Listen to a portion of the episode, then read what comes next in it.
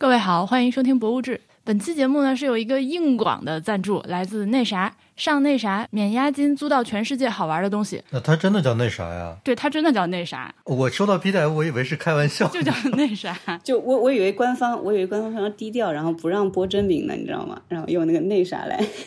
我以为是个暗示或者什么东西，结结果它真的要那啥。好好，你说。对，它是内是内外的那啥，就是那啥的那个啥，就那啥。它是其实我知道那啥这个服务存在，我我可以把它说成一个服务吧，因为它就是呃简单的说就是你在网上租赁各种数码设备啊，各种东西也可以回来玩儿，呃的这样一个服务。就好几年前我就知道了，就大家可以直接在支付宝里面搜那啥。就能够找到他们。简单来说，比如说像我们群里面不是好多人会玩摄影设备什么之类的嘛，但有的可能太贵了，然后大家会借来借去什么的。大概可能你就可以花每个月可能花一点点钱，你就可以借到这些，比如什么佳能啊、索尼啊、富吉啊这些东西，对不对？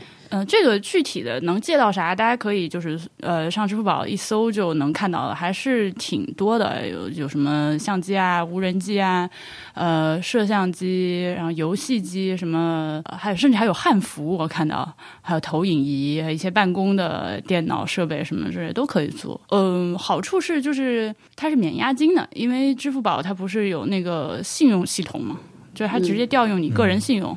然后就也不用押金。我记得早期就是我没有去试用这个服务的原因，一个是它有呃比较贵的押金。呃，可能就是一个押金要几千块这样，因为你租的那个相机可能很贵嘛。当时也没有那种就是保险的服务，就是你要是不小心把这个东西弄丢了或者弄坏了，就这押金就没了。所以我其实是不是很敢租的。那现在他们是有这种保险的服务，租的时候再多加几块钱，这样你心里安心点，就比较适合像我这种灾难妄想的人。所以我们有听众福利吗？当然有啊，当然有啊，这种活动那必须是要有听众福利的。大家可以在这个支付宝内啥生活号中回复“博物志”这三个字，呃，就可以享受到这个两项福利。一个是有一个基本上是算是赠送的一个福利吧，就是三天的金卡会员。这个金卡会员是一个月两百五十八的，所以三天大概值多少钱？大家可以换算一下。你要花一块钱和九十九支付宝积分去兑换，然后还有一个呢是一百块钱的优惠券，它实际上是两张五十的优惠券，口令是“博物志”。喂，我已经我已经租了那个，我已经弄了一个 Switch。马上就要收到手了，回来。所以是最近不是出了一个健身圆环吗？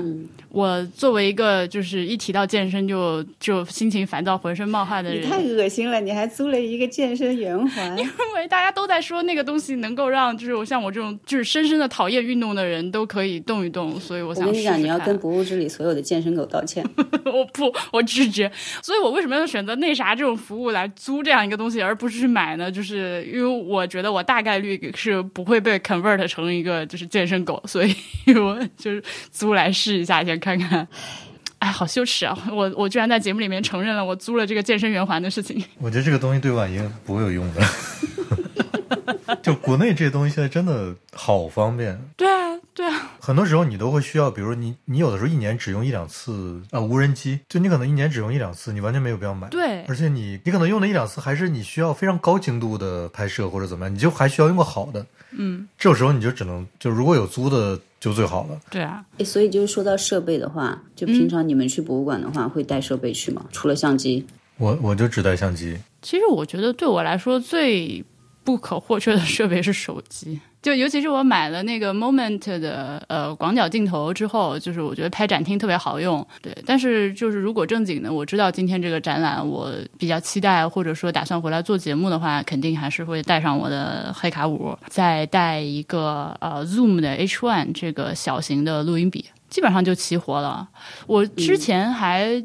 嗯，总是把那个大疆的 Osmo Pocket 带在身上，就是我曾经还怀怀抱着这个 Vlog 梦想，然后后来发现，呃，有一些博物馆，比如说像那个湖北省博物馆，它很神奇的，它是不准带这个东西。三脚架都让带，呃，那种小型的三十公分以内的三脚架，我放在背包里，安检都没有让我拿出来，但他让我把 Osmo Pocket 拿出来了。呃，原因说的是不准带录像设备进馆。那我说，那我手机相机其实也能录像啊。他说那没关系，你只要不带的是一个就是 primarily 的 focus on 录像的一个设备就可以。对，所以后来我很多时候也就不带了。对，手机和相机还有录音笔这三样。嗯，其实每个馆的这个规定还挺，就首先它没有标准啊，所以就还挺神奇的。这个其实就是还是就是说，现在人们就比如说科技改变 社会习惯。但是呢，就是博物馆的一些规则或者什么的，还没有跟着这个社会的进步或者这个社会的变化在走，然后所以就会存在一些很奇怪的规则。但因为没有去，没有人去动它，而且还有一些规则可能是有点太过于紧跟社会发展的。对的，对的，就我就是觉得现在感觉看个展好难呐。哦，你们记记得之前是因为什么？我跟你们说，就是感觉好像老年人现在不会用个手机什么的，都进不了博物馆嘛。老年人与科技的碰撞 啊，是你给我发的那个故宫博物院现在已经实行全部是网约票嘛？对，所以就是说，他现在确实是说他已经没有实体票，就是在卖了，是吗？那你就过去的话，如果你不在网上去买的话，你就去不了故宫进不去故宫博物院了。就这个事情很神奇，我是。相当不能理解，当然，因为我没有看过他那个细则啊，就是可能吐槽吐的不在点上。是这样子的，因为我不是之前讲了，就是我已经蛮久没去就是国内的博物馆了嘛，然后这次正好像国博呀什么。首都博物馆都还有挺大的展，然后正好就趁出差的空隙去了一下。其实我是挺，我有挺多疑问的，因为当时就是就在在日本的话，基本上没有哪一个博物馆说什么你需要预约你才能进去的，所以我是没有这个习惯，说我先去看一下这个官网啊，或者是说什么下载一下这个他的什么微信公众号或者小程序这种，对吧？然后我是完全在没有做任何功课的情况下，直接去了国家博物馆。然后那安检就不说了，反正好不容易能走到那个国家博物馆那个门口的时候，然后就发现他门口竖了好几个，大概可能四五六个大板子，然后上面就是贴着二维码，然后所有人都在扫那个二维码。我以为有什么活动呢，你知道吗？然后我也没管，我就我就我就我就往前走，结果保安就拦住我，然后就说你有没有预约？我说我没有预约。他说那你可以现场预约。然后我才明白哦，原来傻这件事情。对，就我为什么我都来这儿了，你要让我预约是？对，然后我带着身份证，然后你非要让我扫一个码，然后再把这个信息输一遍，这个逻辑我也不是很懂。那或者就是你要不要去更新一下你的设备？在我拿着身份证进来的时候，你就给我把整个人，你把我人扫一遍，把我身份证扫一遍，难道不也不要不是会比我输入自己信息更准确嘛？对吧？然后非要让我去 扫人脸人脸识别什么我的个人信息，我的隐私拿去，我不管了，我只想赶紧进去。对，我就想进去。对，然后我就哎呀，好奇怪。然后后来反正也是扫了，扫了之后，幸好像像我像我以前就是因为可能就是特别短的出差的话，我甚至有时候手机是没有网的，你知道吗？我最近的话，我把我以前在北京用的号复活了什么之类的，所以确实就是要方便很多。可是我当时就在想，哦，那如果我没有这个。手机的话，你要怎么处理我？当然，我观察了一下，我观察了一下，因为毕竟还有什么军人呐，或者就是有一些特殊的那些人，对吧？然后还有什么外国人什么之类的，就是没有办法完成这个步骤的。然后我看他是开放了一个小小的窗口，但是就是所有的东西都非常的不明确，特别是可能稍微偏远一点地方人过来的话，他没有用像我们这样这种用手机的习惯什么的，也没有人就是有很好的引导，所以呢，好多人就排到那个窗口去了，你知道吧？好多人在那里排队，我也不知道大家在排什么。就是我在这站了一会儿，我就想说肯定会有问题，然后就就会发现排到门口之后，然后人家跟你讲说你这个不在这里排，你拿身份证在我这里是没有办法弄到票的，你去那边扫二维码。然后然后我就觉得啊，我那天去的时候人因为比较少，然后就有一个就显然已经被这个工作搞得生无可恋的小姑娘站在那个。检查你有没有预约的那个地方的那个口，就它非常的奇怪。就你刚说那个排队，应该是进天安门广场，首先你就要安检、刷身份证、排队一遍，对吧？然后你进了之后，到国博那边又有各种各样的。那个小姑娘旁边放了一个那种喇叭，喇叭不停的在说：“扫码预约，扫码预约，扫码预约，参观国博请扫码预约。”真是，但是你知道吗？就是。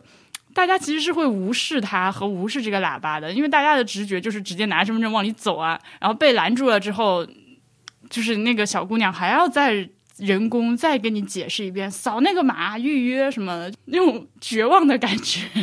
我因为国内呃公立博物馆免票这事儿已经好多年了嘛，就我们 博购制早期的时候就讨论过这个话题。嗯，呃。就我，但是因为我很就很少很少回国，本身这一年，然后在国内的时候待时间也不长，所以我就基本上没太参观过什么博物馆，就就可能一两家。我的概念还停留在刚刚免票那会儿的那个状态，所以你们现在说的这个，就对我来说全都是啊啥？这是啥？是啥？那我就说一下刚免票那会儿是啥样，就是就就当时中国美术馆刚刚说实行免票那会儿，就是你到那个原来卖票那个地那个窗口那儿，就你到了馆的门口，到那个地方去领一张。免费的票，在进门的时候再给他看一下就结束了，就领票就是拿身份证领一下嘛。这是刚刚那会儿的状态。然后我说为什么我完全没有想到现在已经变成了这样呢？是因为呃，因为欧洲博物馆也会很多地方是在很多日期会免免票嘛。他们的操作方式也是，比如博物馆日啊，或者或者每个月有固定的一两天，你就到应该本来应该买票的那个地方，真真实的人类到那个地方去排一下队。或者是可能人比较少的时候就直接过去，他就直接给你一张免费的票，上面印着零点零零欧，你拿到进馆那个地方给他一看，就正常进馆了。就是整个过程是没变的，只不过是免费了而已。我我就你们刚才聊这个时候聊这事情的时候，我真的我在想一件事情，就我觉得中国人太聪明了。我们真的是很多人都能搞清楚这件事情怎么回事。你把整个过这个这套东西拿到，就真的没有任何褒贬，就是就是说客观事实。你我现在想一下，你拿到德国的任何一个博物馆，说让他们搞这样一套东西，然后让观众进场，绝对大家都站在门口不知道该干啥，罢工，要抗议，就这啥意思？对，就为为什么要要要搞得这么复杂？然后我就我觉得我们真是太太没有怨言了。但这个事情就是显然他的初衷是为了简化手续的，显然他的初衷是为了就是从此以后就是取消纸质票的印刷发放，然后取消掉售票员之类这种人力的。对，你可以不用不用排队买票什么之类的，对吧？对，但是就是步子太大，扯着蛋。对对对，就是。因为我们也每次都是吐槽，可能就光吐槽了，可能就是我们会需要先去说一下他为什么会实行这个网上预约制。因为我后来也是去看了一下国家博物馆的那个官网，它其实官网上是有写的，还不错，比那个北大。我跟你说，你那北大，你之前不是吐槽完那北大之后，我在网上看了看，哇，那北京日报什么之类的专门发文去讲北大这个特别荒谬，这个博物馆难进这个事情，这也就先不说了啊。国国博士他每天是限定三万人入场，所以呢，就是说你超过三万人的话，可能就是超过他这个博物馆可以容纳的这个最大的一个基数了，所以他会有这样的一个限制。所以他靠这个预约的话，先是可以预计到有多少人来。那当然就是说，嗯，他会限制你说什么提前一天预约，你知道吗？也就是说，比如说我今天早晨看到了，如果我想预约的话，我是预约不了的。那这个事情就有点扯，就是你看到他会告诉你还有一万六千张余票，但是你预约不了。然后，但是你到了你到了那个 现场之后呢，他又让你扫二维码预约。可以现场。这个事情就非常的就搞笑，你知道吗？啊，对。然后，但是就是首先我就知道说啊，他他是为了说保保证你一个观展的一个环境。当然了，就是说我觉得肯定也从我们国家层面上来说的话，可能还要确保安全啊什么之类的，所以他会把这些信息通过预约这个形式可能都掌握到会比较好。我觉得差不多，可能也就是为了这个吧。还有就是你刚刚说的，可能就是电子化去简化流程。但是就是真正在这个落地的过程中，确实有很多不太符合逻辑和不太符合理，然后也会让人就会有点痛苦的这样的一个地方。因为我真正痛苦，就是我真正其实很不爽的是，我去了那个首首都博物馆，然后我当时觉得说国博可能比较特殊嘛，然后我没想到就是首博也是需要预约的。然后我就又傻了，我就是去了那个地方之后，我才发现，哎，也不是，就是说我要去的时候，我看了查了一下他的网站，发现，哎，他也要预约。但是我当时想的就是说，啊，他应该跟国博一样，反正就是说，如果你之前没有预约到的话，你可能在现场可以预约。结果他就搞笑了，就是因为现在就是我们博物馆安检都非常的严嘛，然后首都博物馆的那些就是排队进场的人的那个队伍，就是已经都是排排出。整个广场那种感觉，然后我当时一看，我就想说：“哎呀，完了！”然后除了这个队伍之外，没有任何东西提示你该怎么办。然后我又没有预约，我也不知道我能不能进。然后我就一直往前走，走到最近的地方，发现他那边竖了几个告示牌，然后他就告诉你说：“呃，这个需要前一天预约，必须要预约，没有预约的话你就进去不了什么的，类类似于这种。”然后没有任何的说明，他也没有说什么有余票你可以进或者什么之类的。然后你知道，就是我就是老实人。我就觉得说啊，完了，可能我这个对吧，实在是没遵守规则，我就非常失望，我都要走了。就走的时候看到有一个人挂着一个好像是博物馆工作人员的那种感觉，赶快抓住他。我说我今天没有预约，我是不是就进不了这个博物馆了？然后他说没事儿，你就在这排队，有身份证就行。但我要是不问这句话的话，对我就看他完全遵照他现在给我的这个提示的话，我就我就走吧。然后同样就是他连个售票窗口都没有，我我找我我找人都找不到，就这个事情让我觉得就也是首博哎，就不是很能理喻。对我们决定要录这个东西的时候呢，我其实之前是本来想说。呃，在网上做点功课，呃，查一下我们国家目前这个博物馆实施全面网络预约制度的是一个什么情况，是一个数据统计之类的。然后我就发现没有什么特别有效的信息，当然也可能是我搜索能力不足啊，就是特别的零碎出来的消息都，而大家每一个博物馆基本上都有一套自己的东西，就是在实操层面上都是不一样的。就给参观者带来难度非常大。你每去一个博物馆，基本上都要至少提前个几天想着，哦，我要去哪个哪个博物馆了，我是不是应该去他们网站或者微信公众号上看一下？而且你知道，就是有的博物馆你要在网站上约，有的要在微信公众号上约，有的要在小程序里面约，是哦。顺便，刚刚国博有一点还没有说完的是。呃，就是外国人是不需要预约的。哼，他是在售票窗口排队嘛，对吧？看一下。你如果去看国家博物馆的这个英文的就外文的网页的话，根本就没有提网上预约这回事儿。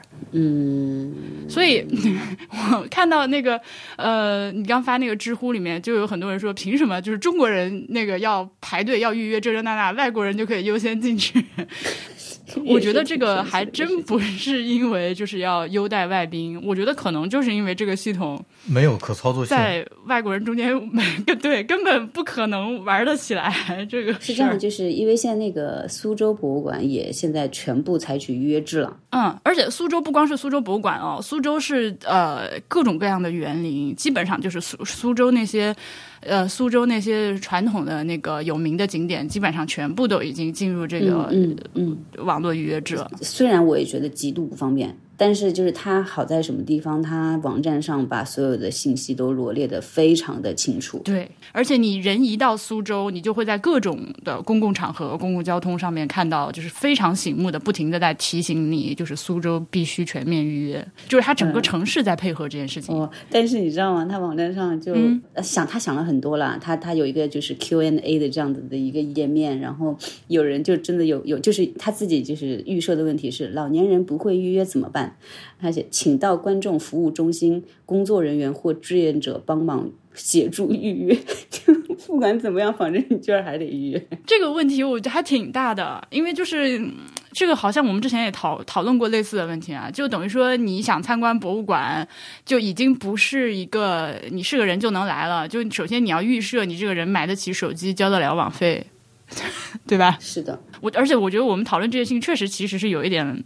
老年歧视就是可能会默认这个，对吧？老年人在和科技碰撞的过程中会磕出点问题。不是不是，你这我们刚才讨论的东西已经不不光是老年人歧视，连外国人都歧视。不是，你就练我我这种，对吧？他们显然是说，显然是实操层面上说有这个规定，但是。哎，这外国人根本就不行，他们根本玩不了我们这套，给他们单独处理吧。对不起，外国人，我向外国人道歉。不就是这么回事吗？嗯，然后小朋友如果没有拿到身份证呢，还要带户口本什么的。就是我是觉得，就是说，本来你你是做了一件特别好的事情。什么？小朋友还要带户口本？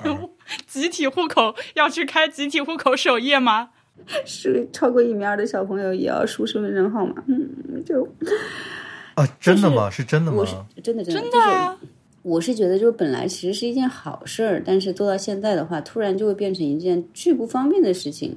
但是，嗯，说实话，就也就是我这种，对吧？就是你你可以说某种程度上比较事儿，就是或者对对说这个体验呢，对这个流畅程度可能要求会比较高，我可能心情就会变得非常不好，然后我就觉得这个事情不行什么的。但是说实话，我觉得。我我蛮心痛的一件事情，就是我观察大部分的人群，绝大部分的人群，我觉得就是大家已经被折腾的非常习惯了。就是你被怎么折腾，其实你是没有感觉的。所以其实我会因为这个事情，我会比较难，我有点难受。其实好难过啊！对，就你们你你能体会到我在说什么吗？就是就任何其实是一个很恶劣的环境。你我现在已经眼泪在眼眶中打转。对，但是大家真的就是。大家就觉得，大家就已经把这个把这种东西当成一个非常理所当然的事情了。我觉得，对你你说的特别对，你像我完全不知道，已经国内已经变成这样了。你反正听你们说这些，我就觉得怎么能够有这么不符合逻辑的这个，而且折腾人的一个过程？你让很多人都都觉得我要去一个博物馆是一个需要心理建设的事儿，嗯，完全违背了你当初要免费的这个初衷。你要免费的初衷是让大家更轻松的能到博物馆。是的，是的，去去去，对，更轻松的可以去享受到这些东西，对吧？但是你现在就是无意中设计了其实非常非常的多的门槛，让这件事情变得更复杂。然后我觉得我最最那个的就是好预约了，我万一当天有事我来不了怎么办？然后苏博写建议您 提前取消预设，否则会影响您的诚信。啊，好吧，好吧，就是我们必须要把这件事情当做一个特别大的事情来处理吧。嗯。这是博物馆免费这个事情，它是有一个标准嘛？就比如说什么等级的什么博物馆是可以免费的，还是说这个是看各个博物馆自己的规定啊？呃，是有标准的，但是那个条文我背不出来。插播一个剪辑中的晚音。我搜了一下关于全国博物馆纪念馆免费开放的通知，这是财政部呃二零零八年的一个文儿，它是下发到就是各级财政文化文呃文化厅局和文物局文管会的。中间第二条博物馆纪念馆免费开放的实施范围和步骤的第一条第一小条实施范围，这个里面写着全国各级文化文物部门归口管理的公共博物馆纪念馆。全国爱国主义教育示范基地全部免费开放，其中文物建筑及遗址类博物馆暂不实行全部免费开放，继续对未成年人、老年人、现役军人、残疾人和低收入人群等特殊群体实行减免门票等优惠政策。博物馆、纪念馆按照市场化运作举办的特别临时展览，可根据实际情况确定门票价格。我其实不太理解为什么要鼓励网上预约呢？就是因为大家普遍想去参观的那些，我们就把博物馆归到景点下面好了。就是景点它其实包括了，就是热门博物馆，它包括了什么博物馆和一些风景名胜和一些历史遗迹，对吧？这些地方都是逢节假日大家都会扎堆去的，为了使博物馆的运营压力不至于太大，也为了使这个观众的参观体验不至于太糟糕，所以要限制人数。那怎么限制呢？就只能是通过预约的方式。逻辑很简单。那这样啊，就是两点啊。第一点就是，呃，如果改成就像我说的，你有还是有个售票窗口的，但是大家就是排队去领免费的票，你凭身份证也好，凭任何证件也好。现在是这样，就有很多博物馆，你实际可以去现场领票的。也就比如说像国博，其实国博就是这样一个操作，对吧？就等于说，如果今天我们这个网上提前预约没有约满，那你到现场就可以进。但是如果约满了，提前已经约满了，你来了就进不了，就是以预约的人优先。我觉得这么做可能是为了避免，比如说像比如说国庆长假这种，大家都想说哦，我们就去现场领票吧，那就挤在门口，然后最后导致很多人来了反而进不去。一个猜测，就是你你的意思是，呃，还是有预约制，但是还是呃，就没有让大家可以去现场领票，就是怕人过多，就远远超过它的容纳的限制。对，是的，这个一方面是来自个人经验。我记得以前国博还不需要全面预约的时候，呃，每次去都是大排长队，很痛苦那个经验，尤其在冬天。所以预约呢是能够帮助呃缓解这个大排长龙的情况。另外一个，比如说这有一篇红博网的文章，它是讲的是南京博物院全面推行预约参观制度的，呃，里面就采访了南京博物院的。社会服务部的主任郑晶他说，南博的理想日接待量是一点五万人到一点八万人，但是在二零一八年超过两万五千人的日子呢，就超过了三十天，所以他们就根据这样一个数据，把南博每天接待的预约参观人数的上限定到了两万五千人。那我觉得就完全可以改成平时你不需要预约，直接拿身份证去门口的售票点领一个免费的票，但是经过数据统计的那些日子。就提前发公告说这些天参观需要预约。哦，那是这样，就是你得把这个事情 常态化，才能使大家都学会这个事儿，因为它本身就很难很复杂。你只好就是通过这个循序渐进的规训，大家都学会去参观之前要预约这件事情，你才能实现。我觉得，如果说你只是说我决定啊，比如说今年国庆假期我们要提前预约的话，那你不管怎么新闻上、报纸上、出租车信那个广播上宣传，还是会有很多人 get 不到这个信息的。对，是这样，确实很难。但是我觉得现在这个情况也很难，可能倒回去说了，有没有可能说现在常年免费的，三百六十五天免费的，但是每每个每个每周可以试验一下，可不可以每个月有那么两天是收费的？因为有的时候真的是热门博物馆参观的人太多太多了，就是那个那个参观体验，我跟你说，就是以我这两年在国内参观的经验，除非你把这个票价定到高到一个程度，不然的话起不到这个价格筛选的作用。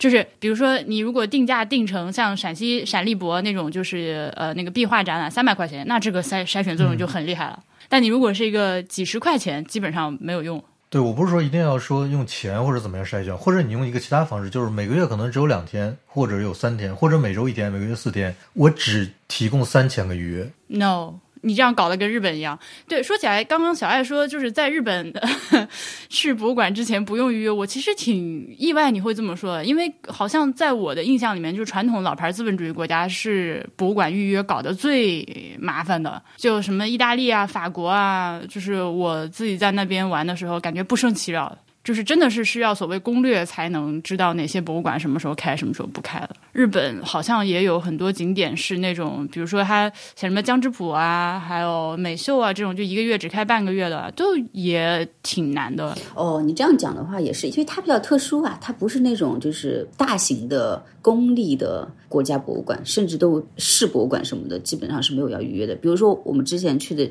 那个 Miho，对吧？那个是比较特别嘛，它它一年就开那么段时间，所以你可能就需要就是他他也没有让你提前预约啊，你就是要看好时间段过去，对吧？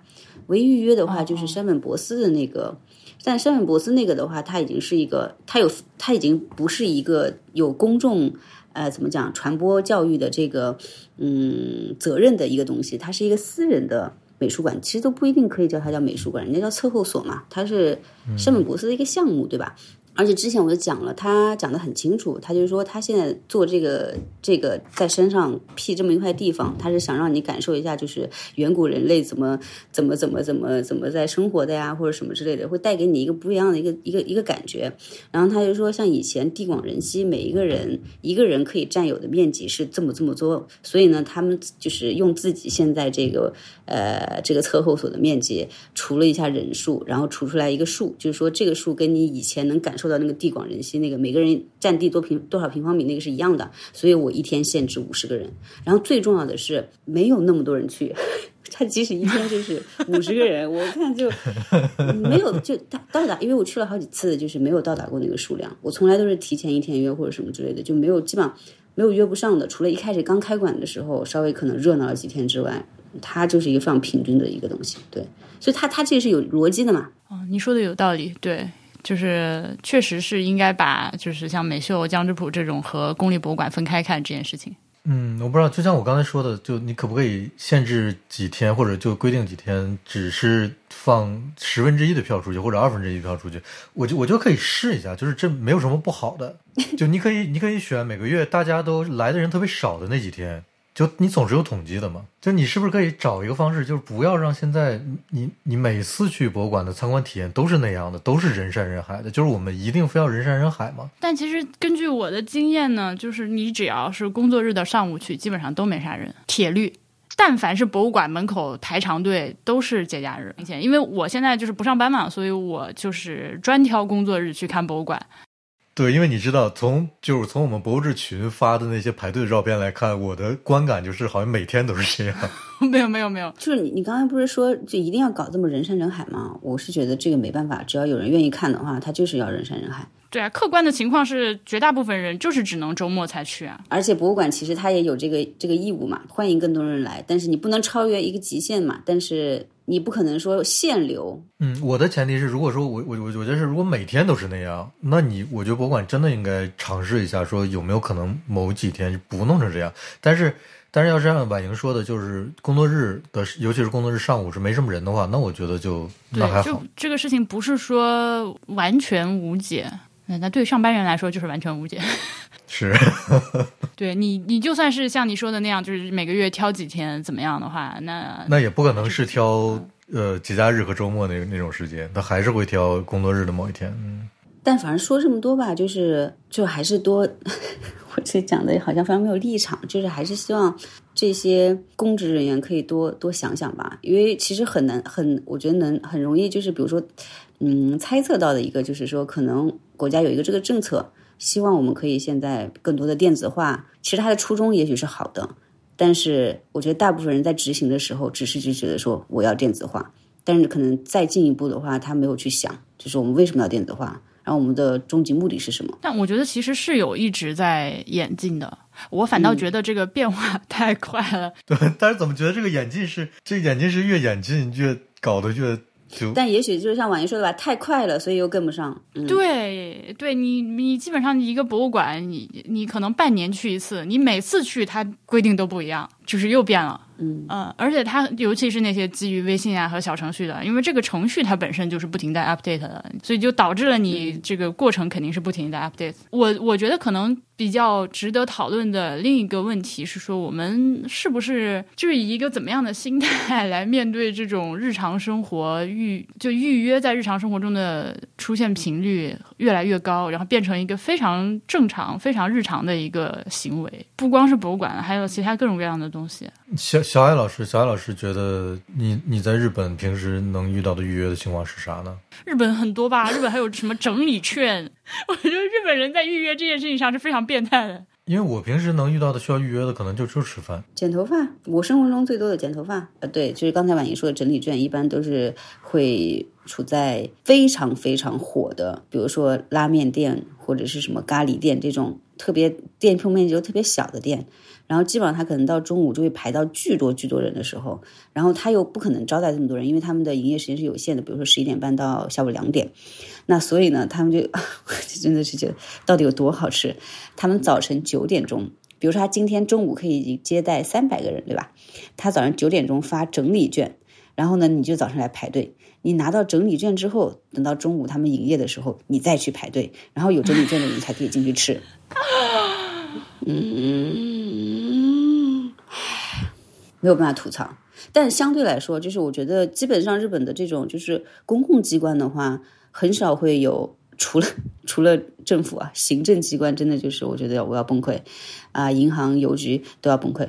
但是博物馆啊这些娱乐设施什么的，其实基本上都是怎么以人为本怎么来。我觉得，嗯，我其实是一个很喜欢预约的人，因为会有安全感。吃饭啊、理发啊、参观什么东西啊，我一旦预约了之后，我就你知道心中有一种踏实。但是在国内的实际情况是你经常预约了之后去了之后，发现你预约的那个人他没有准备好。就我我约了馆子来了没有桌，或者我 约了剪头来了之后要等对的，对的，这是我觉得这是问题。对，也许我可能会有偏颇，我就这种感觉，就是你说你约了你会很安心，但是其实我就觉得。在国内的话，我预约了，其实我也不会很安心，因为我不知道接受这个预约的人他们是一个什么态度在对待这个事情。对，而确实也遇到过很多次，就是预约了一点用都没有，他是按照他自己的一个限定的规则再去做这个事情。对对对，但是你你要说到这事儿，我突然想起来，你要说德国没有预约的话，也不是的，德国还是预约。就是他什么事情需要预约呢？比如看医生肯定需要预约的，而且这个预约不是说你我今天打电话今天就能预约的，有可能我我看一个什么病，他可能给我约到明年一月份或者明年二月份的一个具体的什么时间。然后就是你办的所有跟什么行政相关的问题，比如说什么延签证啊，或者说什么要改个地址，这些什么所有的需要去政府机关的，全都需要提前打电话预约，或者预约都需要排队去预约的这么一个事儿，就是你你要。得到一个具体的时间，但是好就好在你只要拿到这个时间了，你就可以彻底放心了。你只要你在这时间去，对方就会准备好，这事儿就给你办。对，我觉得这样预约才有意义。然后就是另外一个件事，就是我觉得为什么就日本情况我不知道啊，就是德国的很多预约的，包括预约也好，或者他不用预约还是排队也好，他都采取一种特别原始的方式。我我觉得是因为不是就是人少，就是人多人少。但是同样在人群的比例中啊，我我觉得在人群比例中这个是没区别的，就是不方便去预约和不方便用手机上网去预约的人是非常多的，所以他没办法把步子迈得那么大。我觉得中国没有德国多，我觉得中国的手机人口 应该反而就是一个比例很高，所以他才有这个底气去做这个事情。对他总量是很大，但是他抛弃了很多人呀。就比如说我父母那么大岁数了，但是所以他还是。他不够友好。对你让他去弄个微信小程序去约一个什么理发或者怎么样去弄弄这事儿，就完全不可行啊。但是就是是这样的，就是当然我不知道八九十岁的老爷爷老奶奶我没有接触过，所以我很难说。但是这其实跟我刚才说的那个东西也是，就是我觉得其实我们还是挺能适应规则的一个民族。你说逆来也，你说逆来顺受也好，或者说反正上有政策下有对策也好，就是我们积极乐观也好，就是总归这个事儿，其实你逼一逼的话，就比如说像我妈，可能字都识不了几个，但是现在微信用的还是挺溜的，嗯，就是 你你把它放那个环境去，他如果不用的话，他很多东西，比如说他要交流或者什么之类的，周围人都这样的时候，他不得不去也变得这样，这个是我挺佩服，呃。原来就是刚才婉莹讲的，就是说，你需要这样的一个东西去教育 人们的这个习惯，它是可以习得的。但是这个其实是确实就是讲，我就牺牲了很多，牺牲了很多，牺牲了很多东西嘛。对我也发现这个问题。我看了，比如说像国家博物馆这个网上预约的细则，它里面根本就没有提，比如说你如果是残疾人啊，或者是怎么怎么，有些比较特殊的情况应该怎么弄。所以可能压力确实挺大的吧。这些人就完全就被忽略了。对，我觉得有个点是什么呢？就是对于国内的绝大多数商家来说。他们的一个思考逻辑是不用考虑这些人，我的生意已经够做了。但这咱不是博物馆吗？有一个就老生常谈的问题，就是大家如果有的时候跑到国外来，会发现，就美洲我也没去过啊。就你来欧洲会发现，街上到处都是残疾人。他出门方便，拿盲人拿着棍儿就在那走，他出门方便。就社会的那个那个整个的那个机制没有排除这些人，就这些人是可以生活的。出门拿这个残疾人拿拿一个棍儿就那么走。是完全可行的，就他不会出什么危险，然后周围的人可能一些特殊情况下也会帮他，就对他来讲是很安全的。但是这事儿在国内呢，你连道路都没有解决，就更不要提什么用程序或者手机上网这些问题。你连正常人走路都感觉会很有障碍，你就不要说对于身体不自由的人来说，这是我每次都。特别有的那种感觉，我一个正常人我都走的这么辛苦了，对，就是你刚才讲的，就是对，有一部分人他们可能真的没有考虑到，我们刚才讲，其实你你设这个预约制，但是没有考虑到其他人的很多情况，那这些人其实就被牺牲掉了，我觉得是是一个道理。而且更重要的是个心理，是个心理层面的问题，就是像小艾老师说的，就是我如果不了解你整个这个制度、预约的制度和流程的话，我根本不知道怎么办。就是你可能说你你说啊，残疾人可以可以可以可以随时来我们这个有一个人工什么服务处来弄弄这个事情，我我都开放给你的，没问题。你们呃，凡是行动不便的人啊，残疾人也好啊，或者说那年龄特别大的老人和外国人都可以来我们这儿 一个一个一个地方来处理，我们提供给你啊。问题是谁知道啊？就是就一片茫然，到那个地方会，我的心理障碍是我得经过多少轮的问询和找多少人，我才能。对的，哎，才能知道我应该怎么办。我不知道你有没有这种感觉，就是我反正现在每次回国，我以前其实不是这样子的，就是以前这个东西，因为我就是不太屑于，其实去去非得去问呐或者什么之类的。但现在我就发现，因为我在生活中遇到很多不方便，然后但是呢又遇到过很多，因为我找对了某一个人，然后我问了这件事情，我就会发现这件事情哎就解决了。真的深有感触，就是不轻易放弃，不要轻易放弃。因为我当时在首播的时候，我真的就觉得，要不走吧。而且就是正好也没有工作人员，我当时就是真的就是有点失落。但是当我看到一个人的时候，就是眼睛发亮，我赶快就去抓住他，我一定要去先问一下，因为你问了一下，就真的你有可能多百分之五十的可能性，这个是挺有意思的一个事情。要问，但是他他同时还有另外一件事情，就是你比如说我上一次回国，就是就是今年夏天嘛，餐厅点菜都在微信里面直接点就行了，什么支付也都直接付，这种这种事情，就就它变成了一个什么呢？我我理解到一个事情就是，你如果在这个系统之外，它对你是非常不友好的；但是你如果就在这个系统之中，它确实非常方便。但问题就是这个方便究竟是啥意思呢？就是那我在系统之外的人。我就不值得拥有这个方便吗？我我还是想把那个刚才艾总发那个念一下。呃，陕西历史博物馆门口，时间是二零一九年四月二日早晨九点，陕西历史博物馆门口没人。两位老奶奶拿着身份证在门口换票，工作人员说你要预约。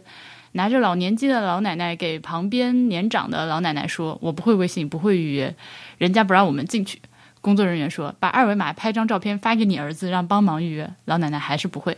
问题就算会，博物馆系统后台也没有门票了，只能花钱买。六十五岁老人免费，军人免费，残疾人免费，在陕西历史博物馆成为一纸空谈。Everyday struggle，真的是活着好累。这个陕西历史博物馆，它好像是说每天有六千张门票是免费的，就如果你没有约到这个六千张的话，对，后面就给你就。不能免费了。对这个事情，我也不知道是所以我个人认为现在的情况，我觉得比较合理，或者说，就我个人觉得，如果这个东西是我来安排的话，我还是会就比如说我们今天这个博物馆一天限额一万张票。那我可能会有一定的比例是网上预约的，可能七成八成我们网上提前预约，然后会预留一小部分是现场领票。嗯，我觉得，这个是对的，对的，比较合理我觉得这个比较好。对，我会在网站上，就是最醒目的地方告诉大家，现场领票数量有限，建议早点来领，就这样。所以我我想啊，这个东西肯定就是以我这个统筹规划的能力想出来的东西，肯定早已经有人实验过了。我想知道这个搞法为什么不成？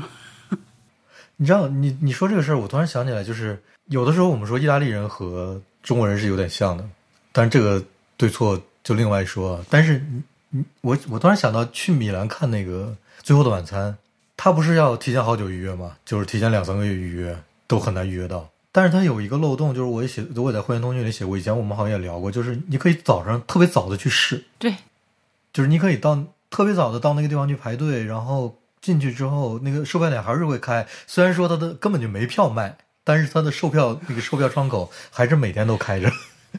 就就你可以早一早上去试。你如果非常幸运的说你排队，因为去早上去试的人也很多嘛，你排队排的比较靠前，然后那个票还有人就可能有集体票就退掉了，或者有个时间段是有票的，我也不知道他们是不是故意预留的，这不知道。但是每天早上都会有点票，你如果能幸运的拿到呢，那你就拿到了。问题是这事儿他也不会写在网上，就它是一个市井传说，然后，但这个市井传说还真的是可行的。你不觉得这事儿就是就就是，这是爱酱说的那种，我在那个博物馆门口，我不知道要怎么做，然后突然拉住一个人问，哎，那你可以这样就可以了，就就很像这种事情。什么著名餐厅的隐藏菜单？哎，我我这里要我郑重刊物一下，我刚才刚刚说了德国和中国的问题嘛，我说可能我们中国的智能手机的普及率要远远高于可能欧洲什么之类的嘛，我打脸了，我因为我刚才查了一下，我觉得这个其实肯定是有数据的，要准确嘛，然后 还真不是这样，呃，现在就是说那个智能手机普及率是韩国是在全球第一，已经是百分之九十四了，基本上就是。可能基本上每个人都都能在使用智能手机这种，然后我看了一下中国的手机普及率是百分之，这是二零一八年的数据哈，百分之六十八，也等于就是说，其实有将近百分之三，那么不到不到百分之四十，三十多的人其实是没有智能手机的，所以这个比例其实很大。然后我还特别看了一下德国，德国其实是在中国之上的，它的普及率有七十二。但是这个事情它，它它有一个什么样的背景呢？就是我们的。普及率是按整个国家算的嘛？但是我们的发展是特别不均衡的。就我们在大城市、超级城市里的手机的普及率，可能是韩国水平的，可能比韩国那个还要高。对，韩国也有韩国的问题，是韩国百分之七八十的人都生活在首尔，所以它等于绝大多数人都生活在一个超级大城市，它肯定是高的，因为它是个它真是个极特殊的国家。对，但是你要看我，我觉得，我觉得中国超级大城市的手机普及率那也应该是超高的，所以这个事儿就变成了，在超级大城市，对于这些商家来说，我把所有的东西都推到线上去，真的对商家来说没问题，但是对所有人呢就有问题了。日本日本智能手机普及率只有百分之五十九，哈哈。但是，就是你看到这个数据之后，你也知道为什么就是日本电子支付这个普及不了，然后很多的这种数字化普及不了，它它是有原因的。嗯，就是这部分的人口比重太多，所以导致他没有办法去忽视这群人的对需求。我我我我我我刊物一下，就是首尔大概只承担了韩国百分之五十的人口。现在说数字不能乱说。嗯、但是但是我不知道他他是怎么统计的，就是比如说首尔旁边还有仁川，就大家都是一个城市群，就是我不知道这个只是首尔的人数，反正就是韩国有很大比例的人都生活在那个首都就就是了。嗯，不过就是因为刚才那个我的那个数据是二零一八年中段的一个数据，估计可能现在二零零九年就按我们国家这个发展速度，估计它的那个比例可能又不一样。就是先拿这个二零一八年来说吧，对，因为毕竟这个预约这个事情也差不多，就是二零一八年什么的，也就是有了，可以当一个参考。嗯，我最后再说点开心的事情啊，就是那个我前天去了一趟无锡，就是，哎，我去的是无锡还是哪儿？也不对，我 哎，就是这个江户这江浙沪这个城市，在我脑中其实是糊成一团。我 我前天去了一趟扬州，这是什么？扬州、无锡、镇江，什么就是反正南京周边这些就是，you know，anyways，我去一趟扬州，参观了那个汉广陵王墓博物馆，非常好，强力推荐给大家。这个博物馆门票二十块钱，首先是已经。呃，是一个很好的价格，是完全可以接受，而且绝对值回票价。这个博物馆里面呢，最这个博物馆里面最核心的展品呢，有两个展厅，就是汉广陵王，呃，还有他老婆就是王后两个人的墓。这个出土的原址呢，不是在博物馆这里，而是在靠近高邮。呃，扬州和高邮之间，呃，靠近高邮那边出土的，然后是整体搬迁，把这两座汉墓完完整整的搬到了这个扬州市里面。它的做法是参观的做法是做了两个地宫，呃，一大一小，你都可以走下去参观，而且还可以有俯视，还可以走到那个墓室的入口前面。那个森森的阴风从面前刮过来的感觉，就是你就是 literally 可以站在这个墓室的入口，然后往里看。呃，它很厉害的另外一个地方是在于这个汉广陵王墓，呃，还有王后的墓都是规格非常高的黄藏题凑的这个做法，就是汉代比较常见的一种做法。我们之前应该在那个南京博物院的节目里面详细的介绍过这种墓葬形式，但是之前我看到的全部都是图片啊、视频啊，或者是小模型。这次是看到真的了，然后真的是觉得，哦，是不愧是。王和王后的墓，就是关于这个博物馆更多的详情呢，我会放在这一期节目的这个会员通讯里面给大家看，就是我当时拍到的一些照片，还有一些怎么样。呃，然后除了这两个墓葬本身之外，你还可以参观到就是和无锡博物院合作的一个古代钱币的展览，也非常的好玩。就是从中国最开始有钱开始，一直到现在我们最新的这个第五代人民币的一个展览，里面有很多非常非常可爱的 sample，比如说。呃，你可以看到像伪满时期的那个 钱，就我之前发到博物志群里，一看就像冥币，你知道吗？上面印的都是什么老子啊，什么就这种一看就是合法性非常低的人，合法性非常低。哇，你 就是好的，就是就是玄玄学界的人物是吗？你你对对对对对，就是这种孔子啊这种人印在钱上，你看着就不敢用的那种钱。呃，然后还看到了，呃，大家记不记得我之前说过，就是我在日本，呃，那个京都参观的时候看到了一个云龙的屏风，呃，在那个就是画屏那期节目里面也说到过，呃，这次呢又看到了那个日本在中国发行的就是那个军用手券，那它上面的那个使用的图案就正好就是那个呃水墨的云龙，呃，有很多和之前的参观经验可以呼应起来的东西，也非常好玩。对，总之就是，如果你在扬州或者你经过扬州的话，呃，强烈推荐去参观这个地方。你仔细看的话，就是如果你愿意去观察那两个墓葬的话，呃，请个讲解员之类的，你还是会可能也会花个两个小时左右的时间，非常非常的推荐。呃，因为扬州博物馆是我和小爱还有 HB 我们三个人一起去的嘛，对吧？嗯嗯。我当时其实对他印象就不是很好，所以在我这儿这个推荐的优先级是这个汉广陵王墓博物馆要更高的。就如果你只有半天时间，我推荐你选择这个。好，那我们这个本期节目就在我的大力安利之下结束。呃，再次感谢那啥对本期博物志的赞助。不是这个那啥那啥读的真的是就有点像，其实没有这个赞助，然后我们在 我们在故意调侃自己没有赞助。是有的啦，就对对，大家可以先去试用一下啦。呃，大家可以在支付宝那啥生活号中回复“博物志”这个口令，就是中文的“博物志”这三个字这个口令，然后就可以领到我们的专属福利。快去验证一下是不是真的吧。那我们本期节目就录到这里，非常非常感谢大家的收听，下期节目会在圣诞节上线，我们到时候见，拜拜，拜拜，拜拜拜。我意识到我们一直没有跟博物志的听众报告我们的美国诅咒这件事情的进展。呀，不要了吧。说吧说吧，还是说吧，这因为这件事还是挺神奇的。就是大家知道，就是我们博物志三个主播都没有去过美国这件事情嘛，大家都没有跨跨入过美国的大陆。再把你拒签的事情说一遍，嗯。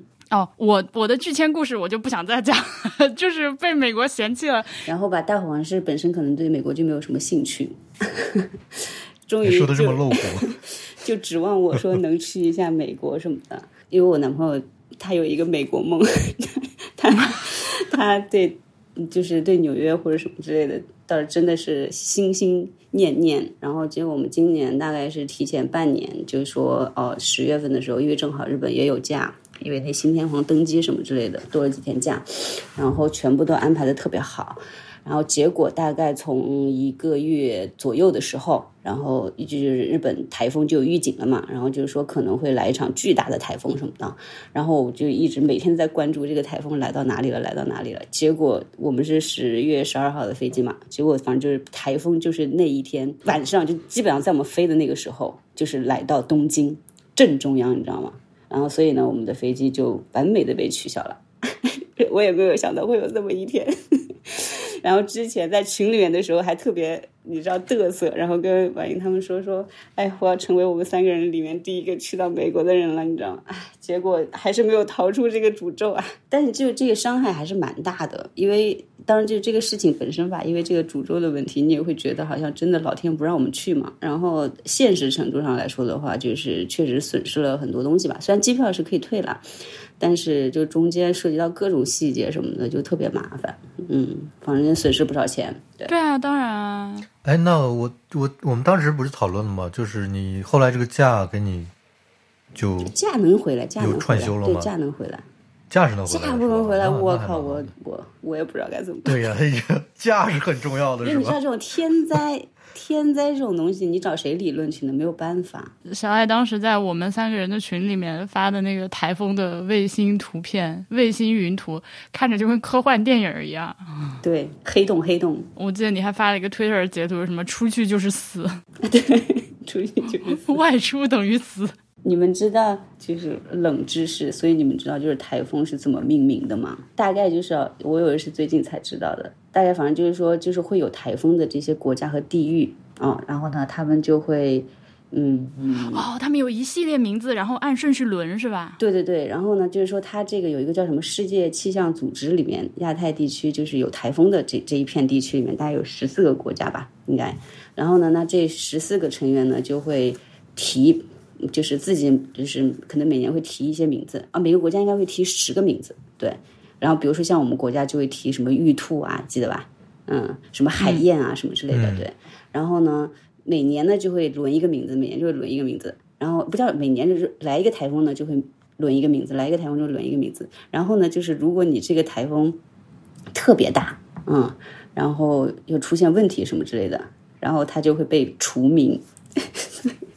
就如果如果如果 如果吉利了是吧？对，如果这个台风造成了巨大的生命财产损失，然后成为公众知名的台风，然后它变得非常的声名狼藉，那么呢，你这个名字就要被删掉。这个这个这个怎么删掉？啊，就或者就是说。这个名字就不能轮着用了。就比如说，呃，之前来一场小的台风，它其实基本上也就是过境，那么你这个名字就会继续有效。然后等到比如说下下很多次的时候，又轮到这个名字了，你还可以用这个名字。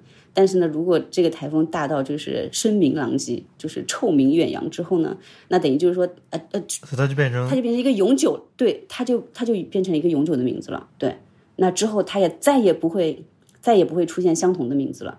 这个空缺的名字，比如说是我们日本提的，或者是我们中国提的，中国就会再提一个，再去推荐一个新的名字啊。就是说，这个名字是轮的，是吧？对，嗯。